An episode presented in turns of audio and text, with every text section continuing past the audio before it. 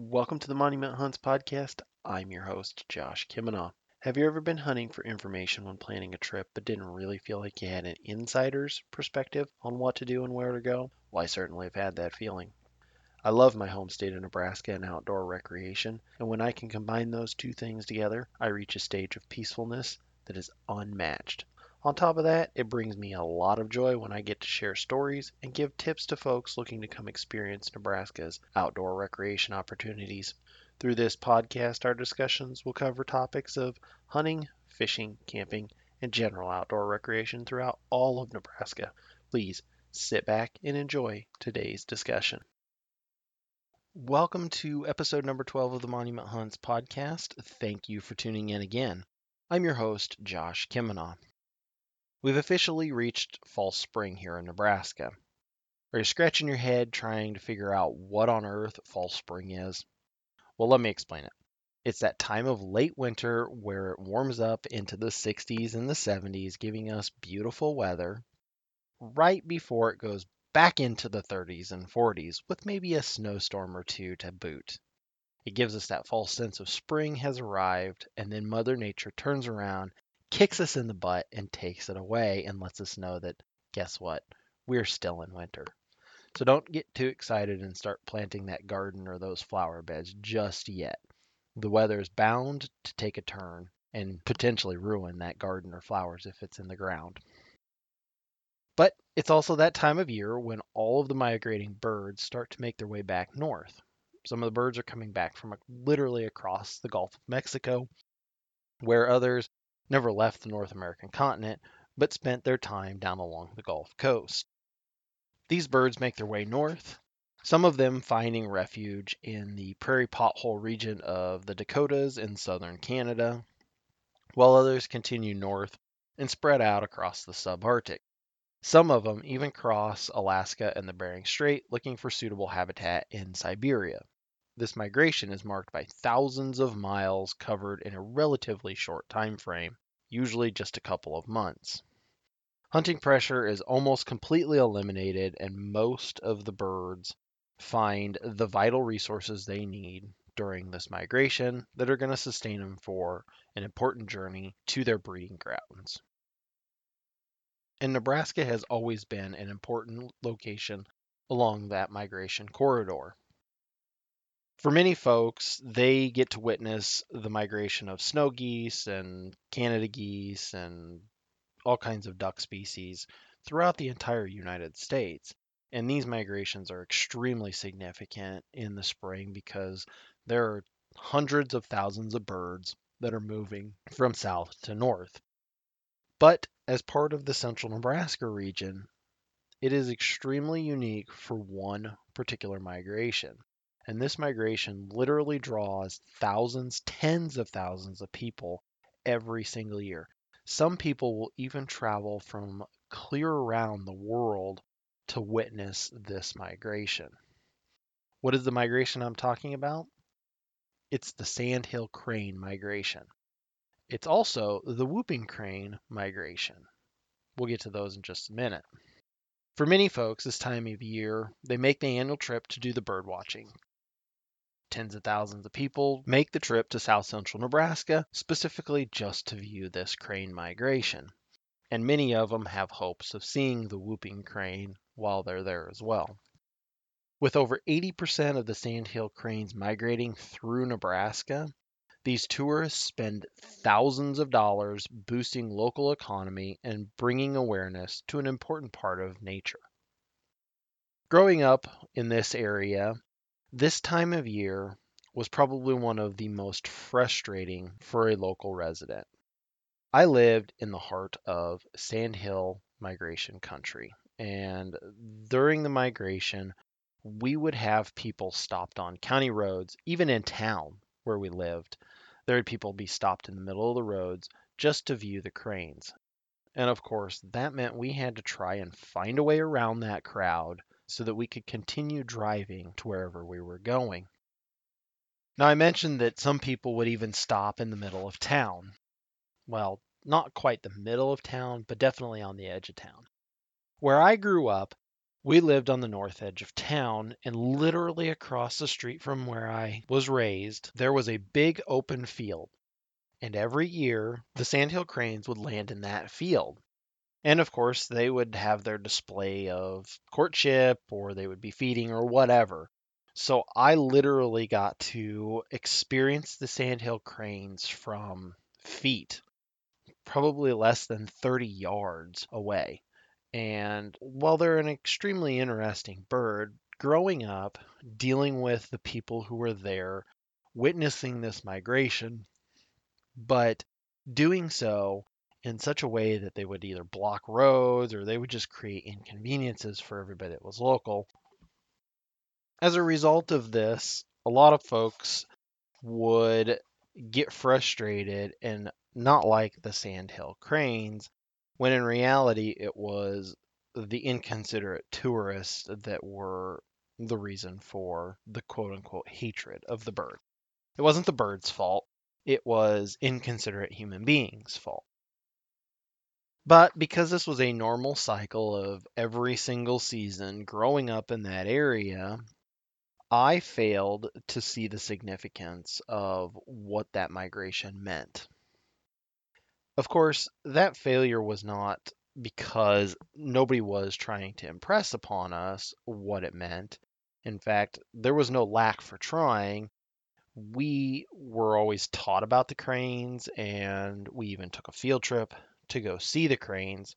And when I say field trip, I'm going to use air quotes because when we could have walked out of the school and walked two blocks south to the edge of town, we could have observed a bunch of cranes in the cut corn or cut soybean field, whatever they were happened to have planted the year prior, right there in the field. So to take a field trip, which we did, we got on the bus and went out and looked at the birds, is a bit of a, a stretch to call it a field trip, but growing up, they tried to impress upon us some of the significance of what this migration really was.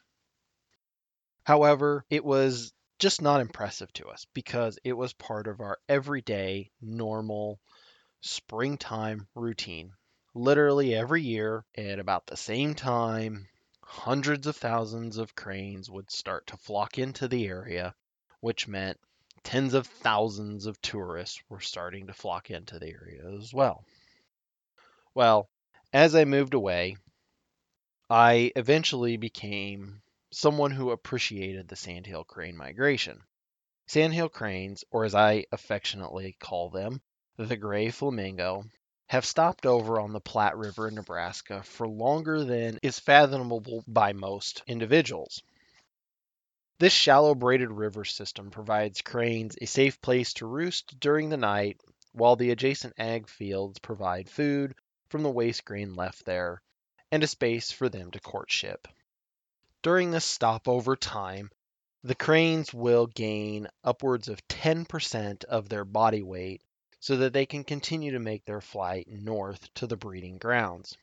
Thankfully, the expansion of humans to the western part of this country has done only minimal effect to the crane migration, as there is still a strong breeding population of over 650,000 sandhill cranes.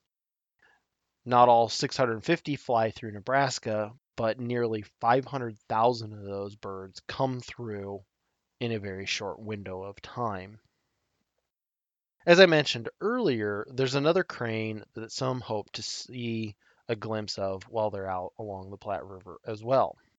The whooping crane, a white bird of approximately five feet high, is a rare sight for most individuals. There are only two to three hundred of these birds that still exist and come through the Nebraska flyway. Growing up, we had ample opportunity to see the whooping crane, and we did so on many occasions but most folks during that time would have to get information from other people who may have seen it, which could be hours, days, maybe even weeks old, depending on you know when they got their information. So it was an extremely rare chance to see this bird. Well, with the advent of smartphones and social media, this is a much easier opportunity. But again, There are so few birds that it is still extremely rare to see a whooping crane. As I mentioned earlier, I was not somebody who appreciated the crane migration. Honestly, I didn't like the cranes for most of my life. And it wasn't that the cranes were the ones that I really didn't like, it was the frustration of inconsiderate tourists. However, many years after I moved away from the area and started living in eastern Nebraska, I came to realize how spectacular the crane migration really is.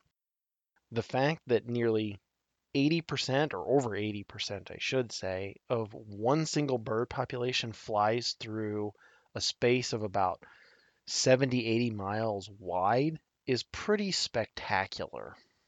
And the fact that the human population hasn't really even done that much to the migration is even more spectacular. I mean, we completely wiped out the bison in North America for the most part and destroyed what was the greatest migration on this continent. So the fact that the sandhill crane migration is still what it is to this day is nothing short of spectacular. In the past few years, I've had the opportunity to show and share these gray flamingos with my supervisor. Being from northern Arkansas, this migration is something he had not experienced, and I was happy to share it with him during some time together in central Nebraska. Now that our daughters are old enough, I would like to take them out there and help them experience what the crane migration is being that I don't live there, and obviously they don't because they live with me, they don't get to experience the crane migration like I did growing up. So I hope that now that they're of age, we can impress upon them what a spectacular event it is and share that with them so that they can learn to enjoy one of nature's most spectacular events. So, whether you get to experience the crane migration on a daily basis during the spring every single year, or you're an infrequent tourist of the migration, you should be aware that you're witnessing one of the last great migrations on this planet. Like I mentioned before, we as human beings wiped out the bison migration by wiping out the bison in North America, and we've affected many other migrations across this entire planet. The sandhill crane migration is one of the few that we have left, so we should enjoy what we've got. As humans, we continue to impact this land and water, and these migrations may soon become a thing of the past and only something that our children or our children's children's children may get to read about in science books. That's about all I've got for this week's episode regarding the crane migration. What I would impress upon you is if you have an opportunity, get out there, enjoy what Mother Nature has, and share it with a friend. Invite somebody who may have never experienced it, or invite somebody who has experienced it, but share it through a new lens for them. Thank you for listening. If you haven't yet subscribed to the podcast, please do so so that you'll receive notifications of new content as it's released. And if you have questions, as always, you can reach out to me on the Monument Hunts Facebook page, on Instagram at monument underscore hunts, or via email at monument.hunts at gmail.com. Please send any questions or comments that you've got. I'd look forward to hearing from you. Thank you again for listening, and until next time, stay safe out there.